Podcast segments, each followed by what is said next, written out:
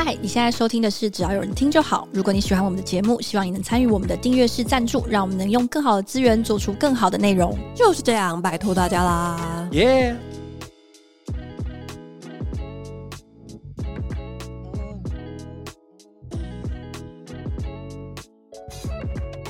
嗨，欢迎回到只要有人听就好，我是雅群，我是六四，哇，是特别代打六四呢，是我们的宝六四啊，没有错，就是录这一集的这个时间呢，家瑜人正在哪儿呢？你蹦啊！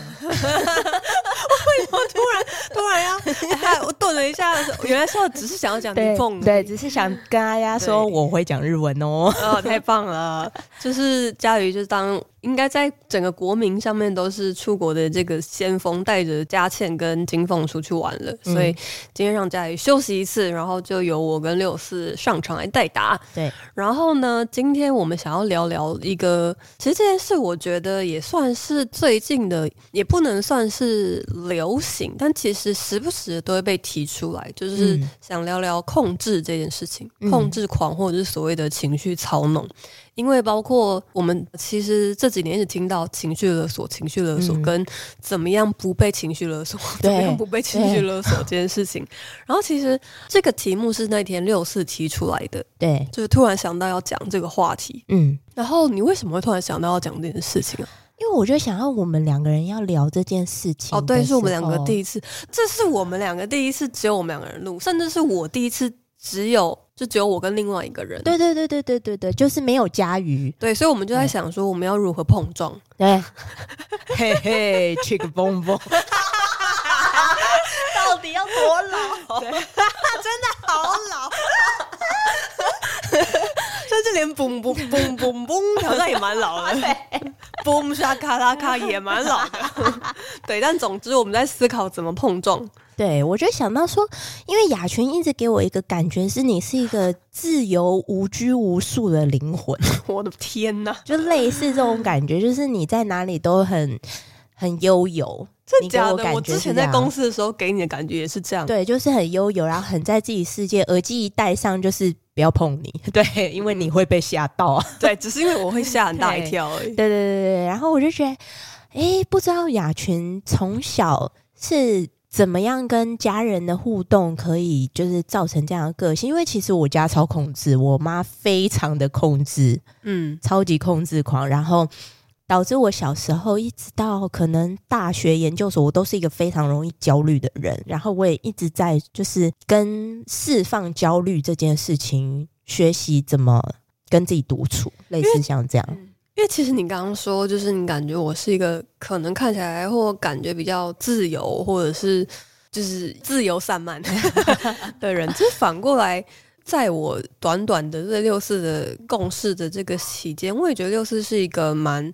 至少对我来说是做自己的人，嗯，所以其实就等一下大家会听到一些就是恐怖故事，哎，对 对，就是让我蛮惊讶的。但是讲到控制狂或者情绪操弄这件事情，我们其实常常讲控制狂，控制狂。然后其实我也大概去做一下功课，然后查一些资料，因为我有一阵子我也非常就是对控制狂的概念或者是故事非常着迷哦，比如说那个有一部影集，但是到后来我就没看了，《安眠书店》。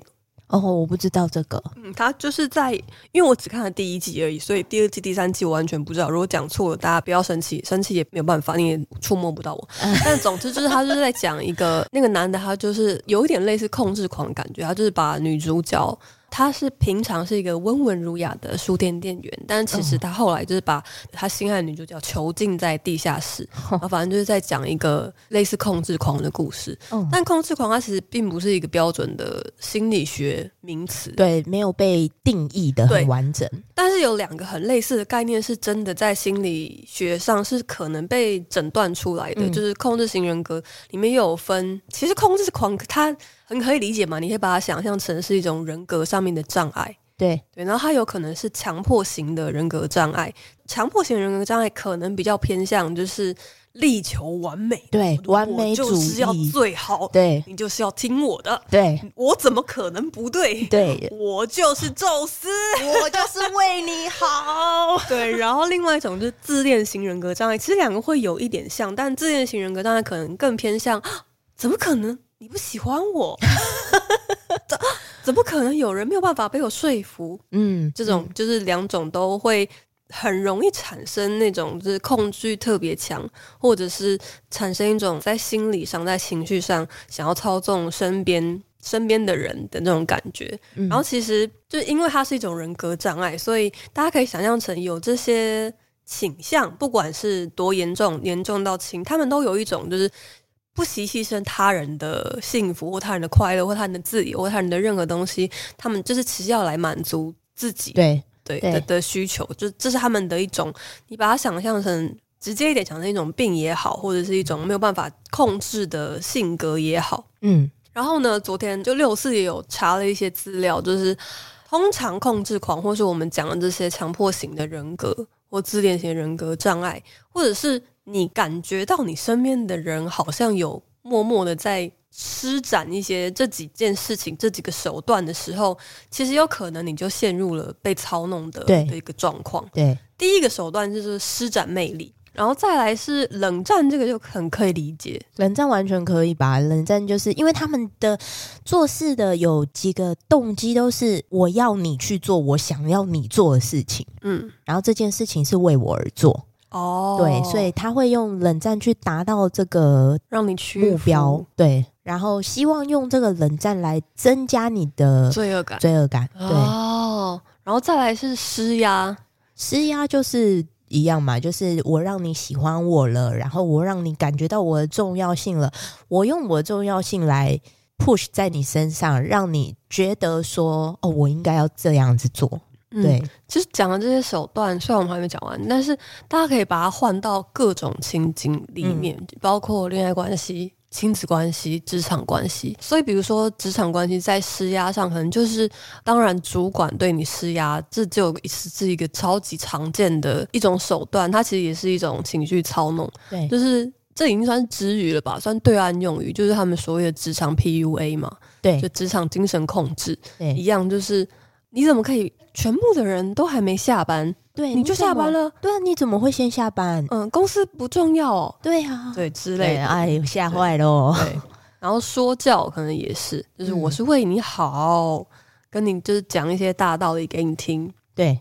让你来觉得啊，也一样是让你产生愧疚感，是是不是我误会他了？他他这么为我着想，那那我只好听他的话，这种感觉。然后再来一个是闹别扭、闹情绪，嗯，这个就是很明显嘛，就是各种他用很多他的情绪，然后对你造成的影响来放在你身上，让你觉得说我必须要当个听话的人，我必须要受到操控。我觉得这个比较像是我们近年来比较常在讲的。情绪勒索的时候，比较容易想到的就是一哭二闹三上吊。对对对对对，就比如说你你想要做什么工作，你想要辞掉工作什么，嗯、然后你爸妈就说你这样就是对不起我栽培 之类的。爸妈把你养的这么的大，之前去补那个物理化学哦，而且不吃晚餐也要让你补习。我们还是就不要再聊了，我们就开一集让六四演一个独角戏，因为真的好好看。然后还有最后一个是以退为进，嗯，这个我稍微比较有一点模糊的概念。六是觉得以退为进是什么意思？这个有点像是说，哦，你想要去念，比如说在跟爸妈讲志愿的时候，可能你今天你爸妈在跟你讨论你大学要念什么哦，然后你可能会就是很冲，然后就说我想要去念。艺术设计，然后 或者是纯艺术、纯绘画那种很那种纯艺术的，然后爸妈就会说：“哦，我知道你就是想要去念一些艺术相关，可是我担心你以后会吃不饱啊，你不如去念个三 D 动画好了，嗯，也跟艺术相关。哦”折中，表面上是折中，对对对，就是好像我，实际上还是希望你走在他给你的路上，对，就好像我退让喽，你也要退让。嗯，你要跟着我，嗯，对，类似像这样。然后我们昨天不是我们，就六四就提供了一个。在网络上有一本找到一本书，你还记得书名吗？因为我觉得这本书它的中文翻译实在是很不好，但是它的英文翻译非常赞。它的中文翻译叫做《看穿无形的心理操控，拿回你的人生主导权》，超像什么直销大会会出现的。对，对，但是它英文书名叫做《Who's Pulling Your Strings》。嗯，我觉得。这个让我回想，就是这本书名让我回想到我以前念研究所的时候，我们有一堂课叫家庭重塑，然后基本上就是在讲你的家庭跟你的家庭成员之间的关系。其实呢，就是很像一条一条无形的线，有些人的线拉得很紧，有些人就是要把你直接整个人都绑在身上，就是全家人都绑在一起，谁都动弹不得。但是有一些人的线像风筝。就是你飞出去了，但是我收线的时候，你还是会回来。嗯，我就想到这，我就觉得这个英文书名相对是比较符合操控这种感觉的，就是谁在拉你的线。嗯，因为操控这件事情很主要是，当然这个人想要操控你，是你不能控制他的，但是你可以意识到说你自己被控制，跟你怎么去拒绝这个控制。嗯，而且其实意识到自己被控制，应该是非常关键的第一步。对，因为这并不是一件非常简单的事情。对，因为像我小时候，我妈就是那种十分控制的那种人。嗯，我小学的时候不可以去同学家玩，因为我妈说，就是家里那些同学，他们都有哥哥，他们都有爸爸，他们会强暴你。我直接这样跟你讲吗？对，我小学哦，我的小学他们，哎哎，他们爸爸要强暴我嘞，哦，这样子哦，而且会很尴尬，就想说，哎，可是我觉得那个叔叔不会呢，对，然后反正所以我不能去同学家玩，然后可是，在当时你有意识到。妈妈那样是太言过其实，跟太夸张，完全没有感觉，对对，完全太小了。对，因为我觉得亲子关系是最容易出现操控的，因为人的成熟历程太长了。对，你要到成年，你要有十八年，在这十八年之间，其实讲真的，父母就是你的天。因为他们照顾你，他们去养育你什么之类。当然，一些特殊情况我们不讲，但其实父母就是孩子的天。那父母要去做操控，其实是非常容易的，包含用他们以前的社会价值观来告诉你说你应该怎么做这样子。嗯。然后呢，一直到小学的时候，我妈也常常跟我说：“你要诚实，你只要诚实讲出想法，就会获得就是妈妈的赞同什么的。”我就觉得好好好。然后。那有的时候我可能讲出实话，就说：“哎、欸，我想要什么？其实我想要什么？马上被打枪，马上哦！我觉得哦，哎、欸，好。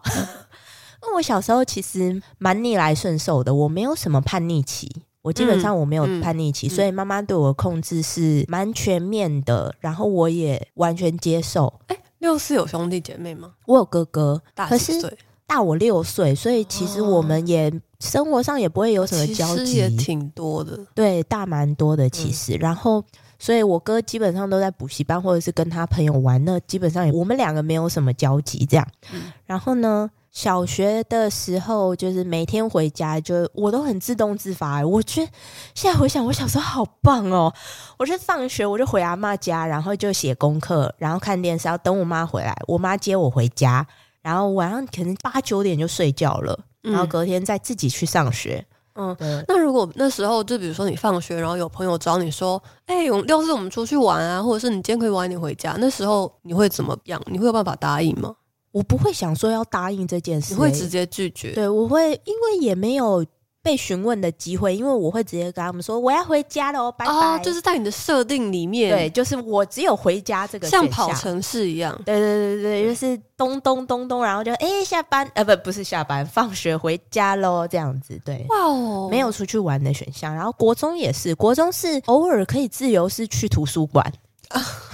嗯、六日的时候去图书馆，但是我只要出门，我妈就会问说跟谁去哪，几点回来，有没有吃晚餐。嗯，对，就是类似像这样，然后每天就是就算假日出去也都要吃晚餐。然后国中的志愿单，哎，我很好奇，雅群，你有填过志愿单吗？有，都有填过吗？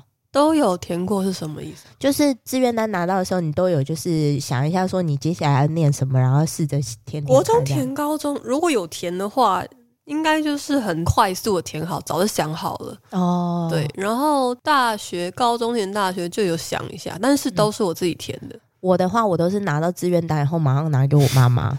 可是当时你怎么会这样做呢？就是你的设定里面就是这样子吗？对，我不知道为什么我妈从小就超会 PUA 我的，她很厉害耶。但是这怎么说呢？就所以你妈妈也没有跟你说，你拿到志愿单要给我，我帮你填。没有，他让我觉得说我拿到志愿单就是给他。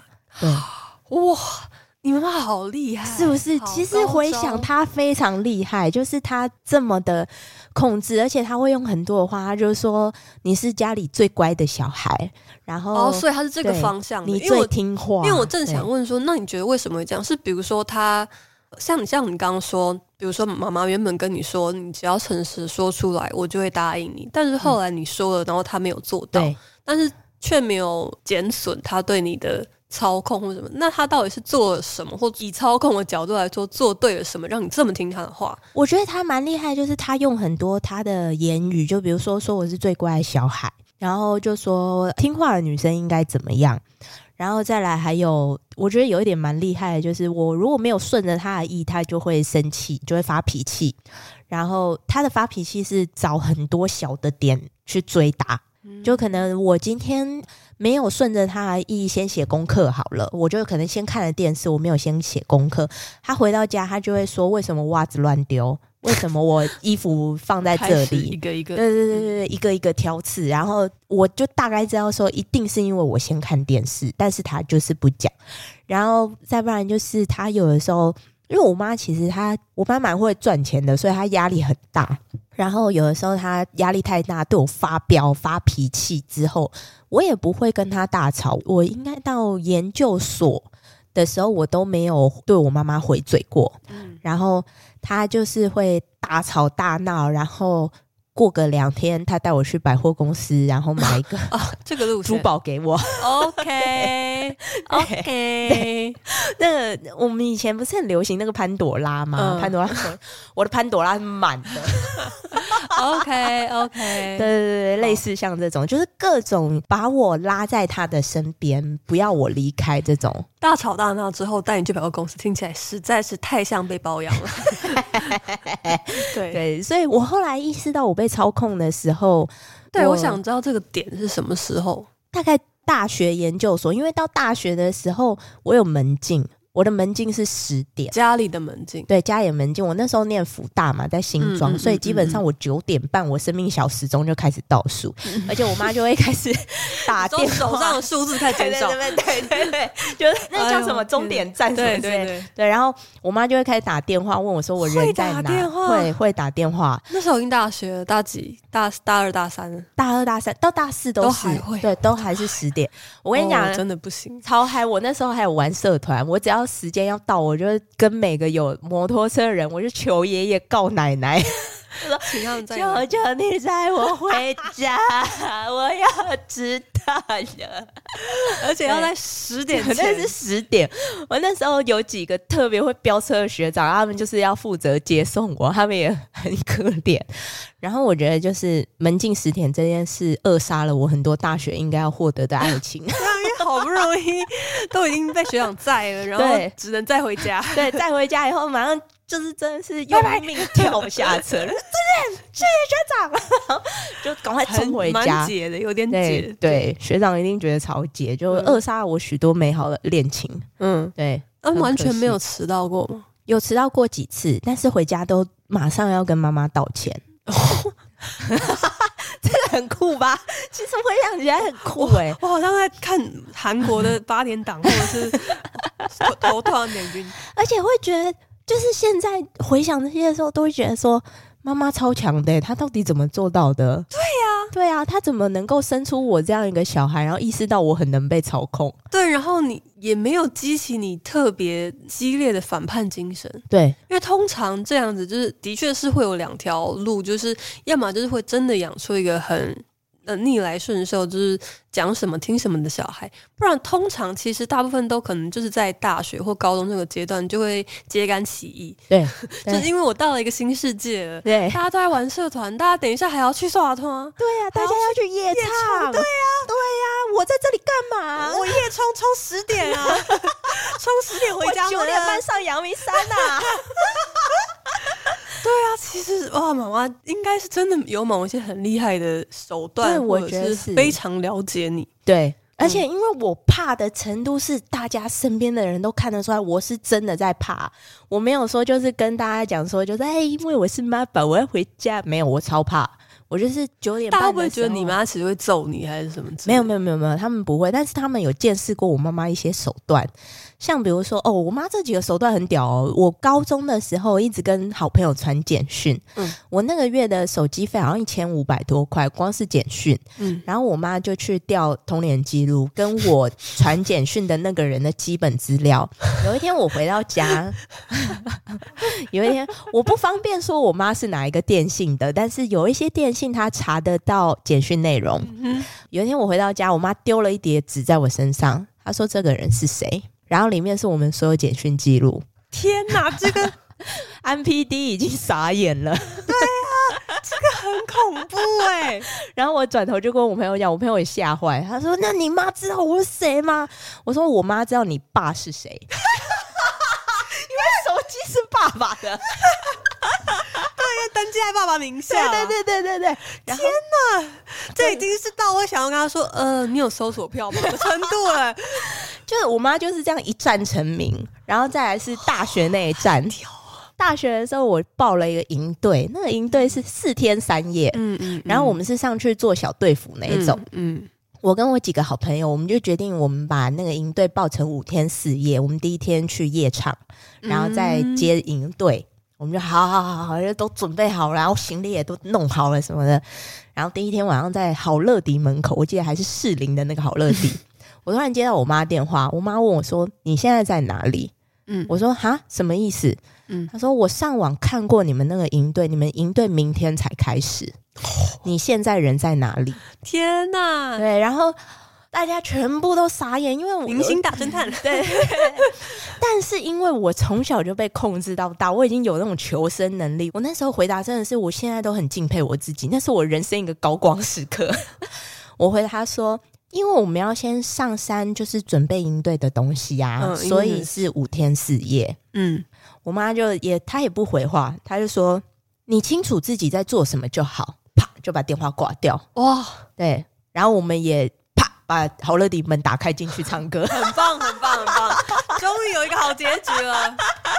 但是我觉得这种话也是，就是你清楚自己在做什么就好。就是撂这种狠话，也是喜欢操纵或不知不觉操纵小孩的父母常常讲的。对，这个就是以退为进。哎，我突然想到，这应该就算以退为进。对对，他就是也没有讲什么更激进的话，但就撂一句会让你是很不痛快的话。对对对对对对，知道你自己在干嘛就好。嗯，自己想清楚就好。对，你自己决定，自己负责。嗯，你高兴就好啊。对对对，哦，你开心就好。这个超讨厌，恨死了。所以大学的时候，我就开始感受到说，哎。我好像跟别人有点不一样，然后就觉得 这句话太怪了。我好像跟别人有点不一样，就是为什么我们家管这么严啊？为什么我都大学我还要被管这么严？因为刚好其实那时候也成年了，然后还好我那时候朋友都还愿意继续跟我做朋友。真的，在好乐迪那一次之后，对大家应该是带着一种不能放弃你的心情吧。他们超敬佩我妈的，他们就是呃，我妈就就此又一战成名，对，然后因为去查了应对时间，对，超屌，因为他去 Google 我名字，然后查到应对时间，然后呢，再来就是，可是因为同时我妈也对我非常好。他算是在金钱上跟物质上都蛮充裕对待我的，所以大家也会觉得说，哦，好羡慕你有这样的妈妈哦，然后有缺干妈妈什么的，嗯、类似像这样。可是那时候我就意识到，说我跟大家不太一样，然后那时候非常的痛苦，就会觉得开始意识到之后，这个念头就会挥之不去了。对，那个时候还不知道说这是一种操控，是不知道说。为什么我妈妈对我这么好，我却不知足，我却觉得很讨厌妈妈？嗯，然后那时候就觉得很很矛盾。我甚至在高中的时候，因为高中就稍微有一点觉得不太一样，可是又觉得说，因为高中念的是远的学校嘛，就是在基隆，然后就跟同学也没有太长相处的时间，因为下车就搭校车啦，大家都搭校车什么的，嗯、所以就还没有太大的感觉。但是我曾经在高中的时候写网志，写说狼的孩子不一定就想成为狼，对、嗯、我就会觉得我妈是一匹狼，就我不知道怎么定义我妈妈这个角色。然后，因为我妈会把很多的情绪压力都压在我身上，然后压在我身上以后，又带我去买珠宝，对吧？潘朵拉，对对，买潘朵拉，就是、嗯、就是这个心情非常矛盾，就是你会觉得说，哦，所以买珠宝这个行为是爱的表现吗？嗯、就如果我再走歪一点，我现在就在给人家包养了呢。哇，怎么走的那么直啊？怎么会走到这样里来呢？对，就会觉得哎，爱我就给我钱，对啊，类似像这样。但是，然后到研究所就认真的去探讨跟妈妈之间的关系，我就意识到说，妈妈的控制其实我是被控制的，但是我为什么被控制？因为妈妈的不安全感。研究所认真探讨跟妈妈的关系，跟你读的科系有关吗？有有关，嗯，其实也有一点类似。可以跟大家说一下你读的是哦，我念艺术治疗，哇，art therapy。我们前几天不知道在干嘛，在直播的时候不知道为什么聊到你，然后佳宇突然说了一句：“哎，不要看六四那样，六四可是……”然后讲完这条线，不对啊，六四怎么样？六四可是读艺术治疗的呢。对，我念艺术治疗的时候，还有人问我说：“所以你会去修碗吗？”我说：“什么？”什么他说：“博物馆治疗治疗艺术品吗？” 所以这几天的新闻，六四可以给一些奉献吗？不行，我不是。对，然后反正就是我念艺术治疗有很大一块是第一个，这个是我自己选的科系。嗯，我跟我妈说我要念，哦、我想念这个。然后我妈就说：“你考得上你就去念啊。”我说：“好。”然后那时候也没想太多，我就补习班就报了。我妈也给我钱让我去报补习班哦。然后在念的过程中就觉得心理智商好难哦，心理学好难哦，怎么办？考不上怎么办？那是不是可以就是休学一年再来考，或者是我就是毕业之后就是准备个一年什么什么之类的？然后呢，我就跟我妈提了这件事情。我记得我那天在准备另外一间研究所考试。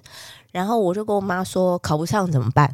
我妈就说先工作啊。然后我说，我如果考不上的话，我想要先休息个一年，我再准备一年，然后我会去打工，就看端盘子什么之类的都可以。因为我那时候有一个朋友在餐厅打工，然后他权力蛮大，可以把我放进去，然后给我一些很很好的班。嗯，然后我妈就突然就暴怒，就说：“我把你养到这么大，不是让你去端盘子的。”对。天哪，又出现了这种台词 哇！韩国八点档出现哇，对。然后，而且那天我其实还要去考试，所以我是哭着去考试的。哎呦，我的妈！对对对，然后，而且因为就觉得说，怎么可以让妈妈这么不开心？所以当时你的想法是这个，对，并不是因为哇，是不是？就在这个当下，你还是这样深深的被对那个线拉着。对，我就是被拉非常紧，然后我甚至还在考前传了一封非常长的简讯给我妈，跟我道歉。我还记得我跟你妈妈道歉，对，我跟我妈妈道歉。然后重点是我妈妈还没有回我那封简讯，干。然后我就带着这个痛苦的心情去考试，考完以后我搭捷运回家，我就在捷运上大哭。嗯，对，然后那时候戴帽子嘛，所以低头就没有人发现这样。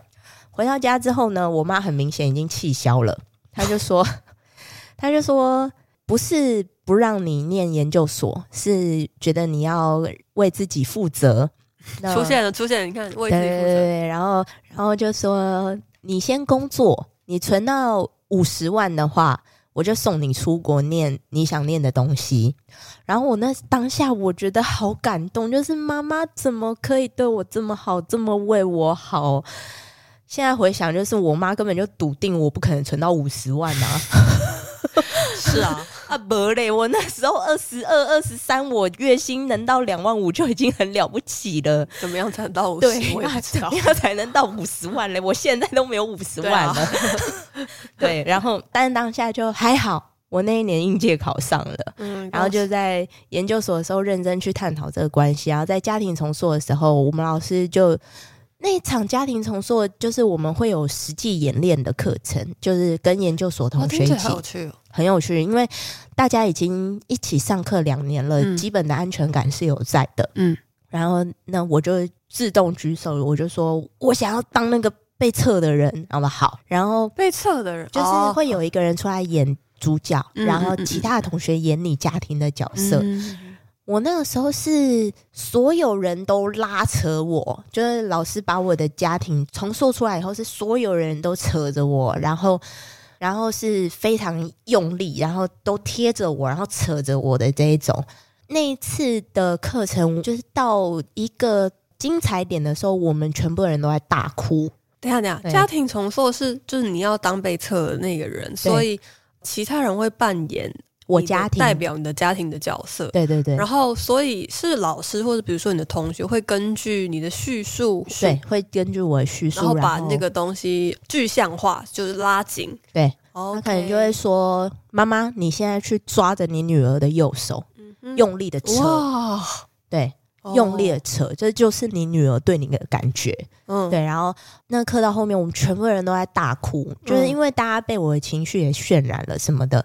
然后会有一个，诶，我有点忘记是那个老师后来帮我加，还是那个是在家庭重塑里面，就是他就说我们来演一个让你舒服一点的剧情，就是你想象你是一个风筝，你有的时候飞得很远，有的时候你会回来，嗯，但是你永远都记得你要回去哪里。嗯，对对对，类似像这种，然后然后哦，那一场课真是哭到一个不行哦，大家哭到大大大释放，哎，大释放。然后我那时候才意识到说，其实我要想办法去跟我妈妈和解，嗯，我不能够再被她操控，但是我也理解为什么她要操控我。嗯，对，但是这个全部的前提是我意识到我自己被操控了，嗯，而且我不喜欢被操控，嗯，对对对对对。嗯，可是六四刚刚提到说，就我们刚刚有讲到，意识到自己被操控，当然是很重要的第一步。我觉得这个就很难啦，就这个大家只能靠自己。就是当你没有办法幡然醒悟的时候，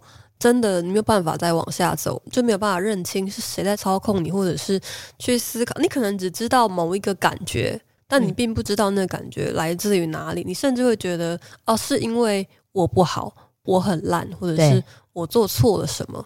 可能没有去思考，是你身边的人或你身边的环境反射出来的，就是让你被操控了。嗯、但刚刚还有六四还有讲到一个，就是在那个时候，在研究所那段期间，你才开始除了意识到被操控，而且你很不喜欢之外，才开始发现或者是决定要跟妈妈和解。嗯，其实我觉得这是一件难他妈到爆的事情。对，这个旅程非常的长，但是我想问你，你觉得这个旅程，嗯？算对你自己来说有走完了吗？没有诶、欸，没有。我觉得这个旅程太长了，因为光是意识到这件事情，然后我的有点像是说，我意识到我的不舒服，可是我不知道这不舒服是从哪里来的。于是我去想，那什么时候会让我觉得舒服？然后我后来想到，我一个人独处的时候我很舒服，嗯、然后一个一个慢慢去推敲，一个一个慢慢去推敲。因为小朋友会有一种，就是身为小孩，他会有一个罪恶感，是他不敢去怪罪他的妈妈，他觉得一定不是妈妈的错。对，因为就像六四刚刚讲的，从小开始就是被教育你要听爸妈的，爸妈就甜。就刚开始的时候一定是这样，所以当某一天你终于可以成熟，意识到原来爸妈也会错的时候，嗯、第一个冲击是蛮大的，第二个是你要花很多时间去调试和面对，对，包含我觉得最难抵御的是罪恶感。没错，对，那个罪恶感是你怎么去接受你自己不喜欢这件事情？不是因为你不爱爸妈，是因为你真的就是不喜欢，嗯、但跟爱不爱父母没有关系。嗯，对，我觉得罪恶感是最难的。然后等到你开始意识到说，哎，那好，那我现在是不能够接受父母对我的操控的时候，我可以怎么做？我甚至会就是觉得你先逃避吧。嗯，就先逃吧。对对，让自己先找到舒服的环境，让自己平静下来了，再来去想那些事情。嗯、呃，我觉得没有那么简单。就是我也觉得先逃是最好的选择，因为其实讲到这边，就是也跟大家稍微分享一下我自己的经验，就是。我其实也有很多需要跟父母和解的议题。然后，其实我大概是高中的时候开始就意识到，我没有办法长时间的跟家里面的人相处，不然我会对他们产生。不好的感受，厌恶的感受，oh. 所以其实我高中就搬出来外面住，oh. 然后大学也住外面嘛，然后研究所也住外面，嗯，后来回家一年，然后我现在又住在台北，嗯，然后其实说穿了，就是我意识到，哦，我的一个应对的方式就是先逃开，对，对，但是这不代表，就像六四刚讲，就是这件事情也。像鬼一样，就是在我背后，他会轰听我很久。对，就是你，就是你不爱你的家人，对对对对，你就是一辈。对，也是一直到，就是我因为一直在心理治疗、心理咨商，然后一直到今天，到刚刚到现在，我就说真的，就是我们每天每一次录音的早上，是我心理咨商的时间，所以真的没有骗大家，就是真的到今天早上几个小时前为止，我刚好都还在跟心理师谈这件事情，就是。嗯在我心里，其实也有很多、有很大一块需要跟父母和解的事情。但是我上个礼拜有有回家，嗯，然后我上个礼拜六礼拜天呢，就跟我爸妈带着我家的狗狗出去玩，嗯，然后呢，我就很开心的帮我爸跟我家的狗拍了一张照片。但是在拍那个照片的同时呢，其实我就差一点痛哭出来，因为拍那个照片的时候，我觉得哇，我爸跟我家的狗好可爱啊，看起来好快乐。欸、但是在拍那张照片的四天前，也就是上个礼拜的心理咨商，我其实，在智商所里面痛哭到崩溃到超时走不出去的原因，是因为我在跟智商师、心理师聊一件跟我爸爸有关的事情，然后我在思考，跟我没有办法面对那件事情，嗯，然后呢，在那个当下，你就会觉得非常非常的讽刺，就是我在智商室坐在那边的里面的那个人。我很想，我全身用尽全身的力气，活到这么大，都想要跟我父亲和解。但是你不知道你要跟哪一个父亲和解，嗯、因为你现在回家，你还是回家跟妈妈吃饭，嗯、我还是回家跟我爸妈吃饭，然后带他们出去玩，你说还还是很开心。但是我没有办法走到他面前跟他说。你知道你这样子让我受很深的伤害吗？嗯，所以你就会一直在那个中间挣扎。所以昨天应该说这几天就是在看六四写的这些东西的时候，就因为六四有提到说，在心里面慢慢跟妈妈开始解这件事情，我就蛮好奇的。你有特别的尝试什么方法，或者是你有跟妈妈谈过吗？我没有跟我妈谈过，这也是我接下来。还没走完的路，嗯、对，因为其实我妈妈从头到尾都不知道，嗯、我 相信是对，对，她只有觉得说，哦，孩子大，因为我现在搬出来住嘛，她就觉得，哦，孩子大了，要搬出去住了，就这样。然后我的方法是，我在心里，我会让自己回到那个，比如说小学时的自己，去面对那个小学时的妈妈，然后我会用一种，如果今天三十三岁的我。拉着那个小学的我，我们可以一起怎么做？嗯，就会反复去推敲，然后包含说，当时的妈妈讲出这句话的时候，其实她那时候正经历什么？嗯，对，因为比较大了以后，才会跟妈妈聊到一些以前的事情嘛，嗯嗯嗯、然后才会理解到说，哦，原来她以前是这样，嗯、我就可以理解到说，我妈的控制来自于她非常不安全感跟她的情绪压力。那他是觉得小时候的我是不会懂的，等到大了才要告诉我。因为像六四刚刚讲的，就是可能我们长大之后，我们今天的主题都比较集中在就是这个控制欲很强的人，可能是自己的父母。对，当然这个人有可能是你身边的亲密爱人，有可能是职场面的人。那这个范畴太广了，就是这一集可能没有聊到，但我们今天就比较聊到父母。然后其实。呃，我也看了一些文章，或者之前看了一些书，也是在讲类似的事情。就是其实有控制倾向的人，他们自己也活得很辛苦。对，因为他们的确是那些控制的控制欲，其实并不一定来自于一种暴力，或者是来自于一种优越感。嗯，反而是来自于可能是心虚，可能是害怕，可能是软弱。对，因为他可能他连他自己都不认同。对，对，因为他比如说，我对自己都已经很没有自信了，嗯，所以我的应激反应，我的对抗措施就是我不接受任何人的拒绝。对对对，对，因为我对自己很没有自信，嗯、所以你不能再否定我了，你再否定我就会崩溃，所以你讲不，我都不接受。对，就是也是有读到一些这样的说法跟文章，然后。我也看到一句话，就是从小就是心怀恐惧长大的人，他的小孩也会心怀恐惧长大。嗯，我觉得会。嗯，我觉得这个应该是一种世代传承。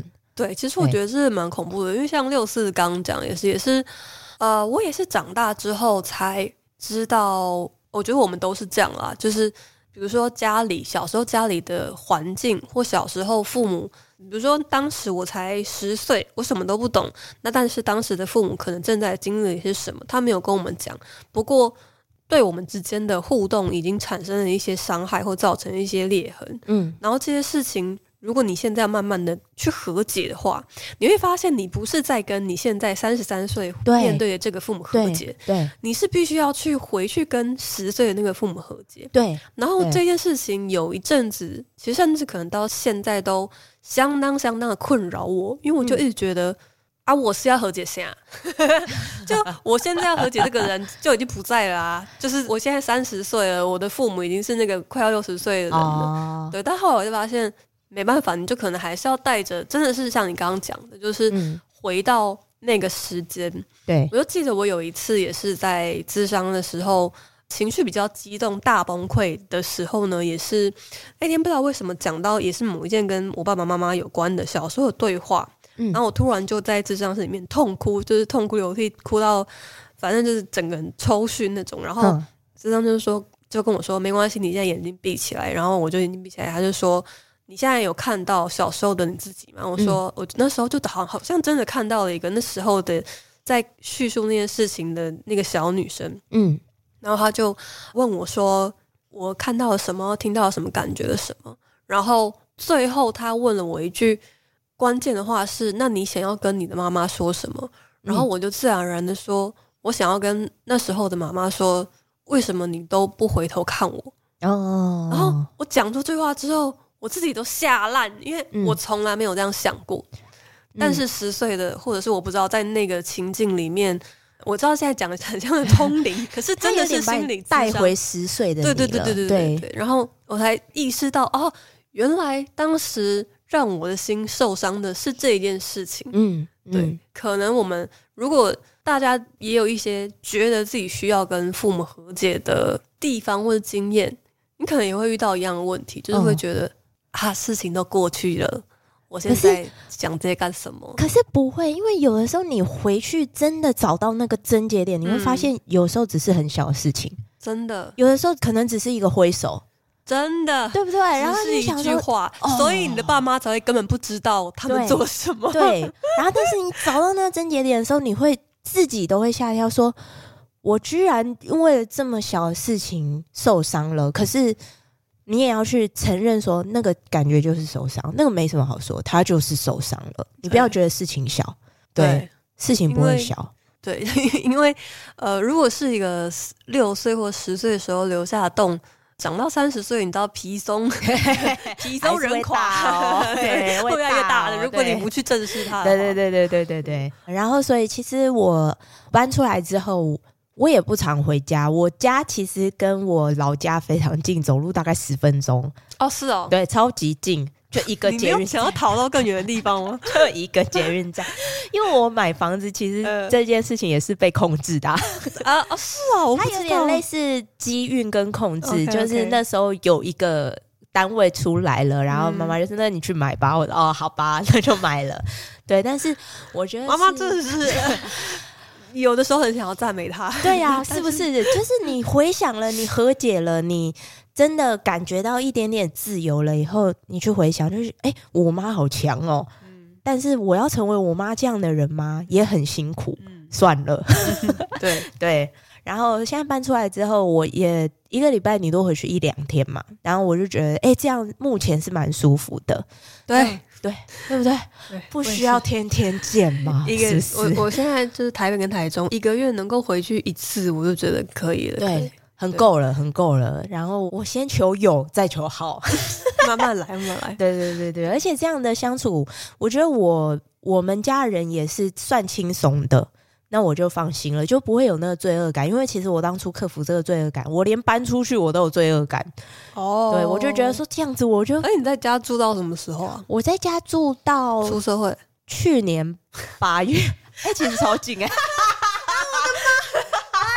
欸。哎，我去年七月开始，哎，差不多差不多，对，去年八月到现在，但我就觉得哇，我所以，我这路还在走嘛，我到去年八月我才真的逃出来，我才选择真的要逃这件事情，才刚开始，哎，对，才刚开始，但是我就觉得光是逃出来就很不一样。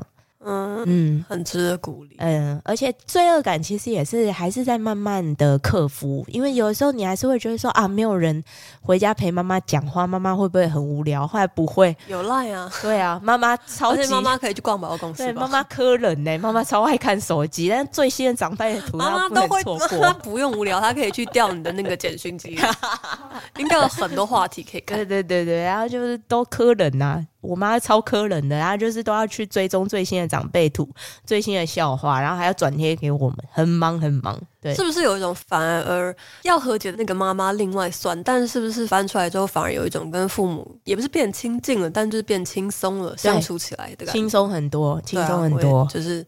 果然大家都是这个样子，对，因为年纪到了嘛，人就是要出来建立自己的家。我现在反而看那些就是有办法就一直跟爸妈住在一起的朋友，或者是一些中南部的朋友，真的还有人是住在家里照顾爸妈的。我觉得他们好厉害，好伟大，超强的，好强，好超强赞。就算房子留给我，我好像都不一定想要住，真的很强。对。我想起来，就是在我的前一段智商师要结束的，就是跟他的那个疗程要结束的时候，就我就跟他说：“那你要不要在最后跟我讲几句话？”嗯，就是他对我的一些评价什么，就除了讲了很多哦，他讲的很感动，他还讲要哭，我还没哭他就哭了，哎呦，超智障。对，然后他就说，其实他觉得我们跟亲人之间捆绑的责任，或者是俗称的孝顺这件事情，嗯。跳脱出来，如果我想要放过自己，如果我不想要再这么痛苦、这么纠结于一些我目前怎么样都看不到答案的问题的话，他建议我先把自己跟家庭松绑。嗯，对。然后我就觉得啊，对，他的确是很明白，应该是讲的蛮对的。因为即使是到现在，我还是不停的在跟这个问题纠缠着。嗯，然后。就像我们刚刚讲，我其实，在不管是智商的经验，或这些年看了一些书啊，然后对一些心理学的东西也有兴趣，真的大部分的可能是童年的伤害，或心理创伤，或心理障碍，或人格的问题、人格障碍，很多都是来自于原生家庭。嗯，这个没有办法避免，因为你一出生，对，你就是在那个环境，你身边围住的就是这些人，对，你没有。没有参考值，也不知道参考值是什么。直到你出去离开这个环境之前，所以为什么我们会很想要？我不知道六四啊，我不能代表六四，但我想六四应该也是，就是会想要跟大家说，要去和解，或者是发现自己被操纵、被控制，或者去面对，不管你的问题跟家里问题是什么。因为如果这个问题在你自己身上的时候，你不去面对，你又很容易无情的把这个痛苦传给下一代。对啊，它就是它会是世代传承，它就会是 世代传承跟循环。对，没错。我就会觉得，其实这个概念对我来说是非常恐怖，跟世界末日一样恐怖的。嗯，我曾经做梦梦到。就是我看到我的偶像，偶像结婚，我没有因为他反而崩溃，oh. 我是因为看到我的偶像结婚，跟他的小孩三个人在一起，好开心哦，然后我就痛哭而醒，我就觉得我一辈子都没有办法这样子爱自己的小孩，我就哭醒了，真的会，对，我就哭醒有这种感觉，就是我如果生了小孩，我会不会跟我妈一样？对，我不要，我害怕，我我，我怕，对，所以在解决这些问题之前，我们。都要再努力一点。对，我 但是我觉得，就是意识到你自己被控制这一点是最重要的。对啊，对啊，像我们做的那个测验一样。哦，对，我们做了那个测验，我可以再放链接给大家。但我觉得它不是一个特别好的测验，但是我反而觉得是大家可以从它的叙述里面看出一些端倪。对对对对对，就是意识到，哎，我是不是也是这样啊？对，然后六四推推的那本书，我们也会在后代现实动态给跟大家分享。嗯，那最后六四有什么话想跟大家说吗？或是跟妈妈说？妈，我跟你讲。啊，控制那么多，该玩的还不是有玩到？我跟你讲，你真的是奉劝各位父母不要控制自己小孩，临老入花丛很危险。我好几次玩过头啊，妈妈，我只是没有告诉你啊。物极必反，物极。对，脱缰的野六四。对对对，真的是脱缰野马哈。好啦，今天非常谢谢六四来代班，谢谢，拜拜，拜拜。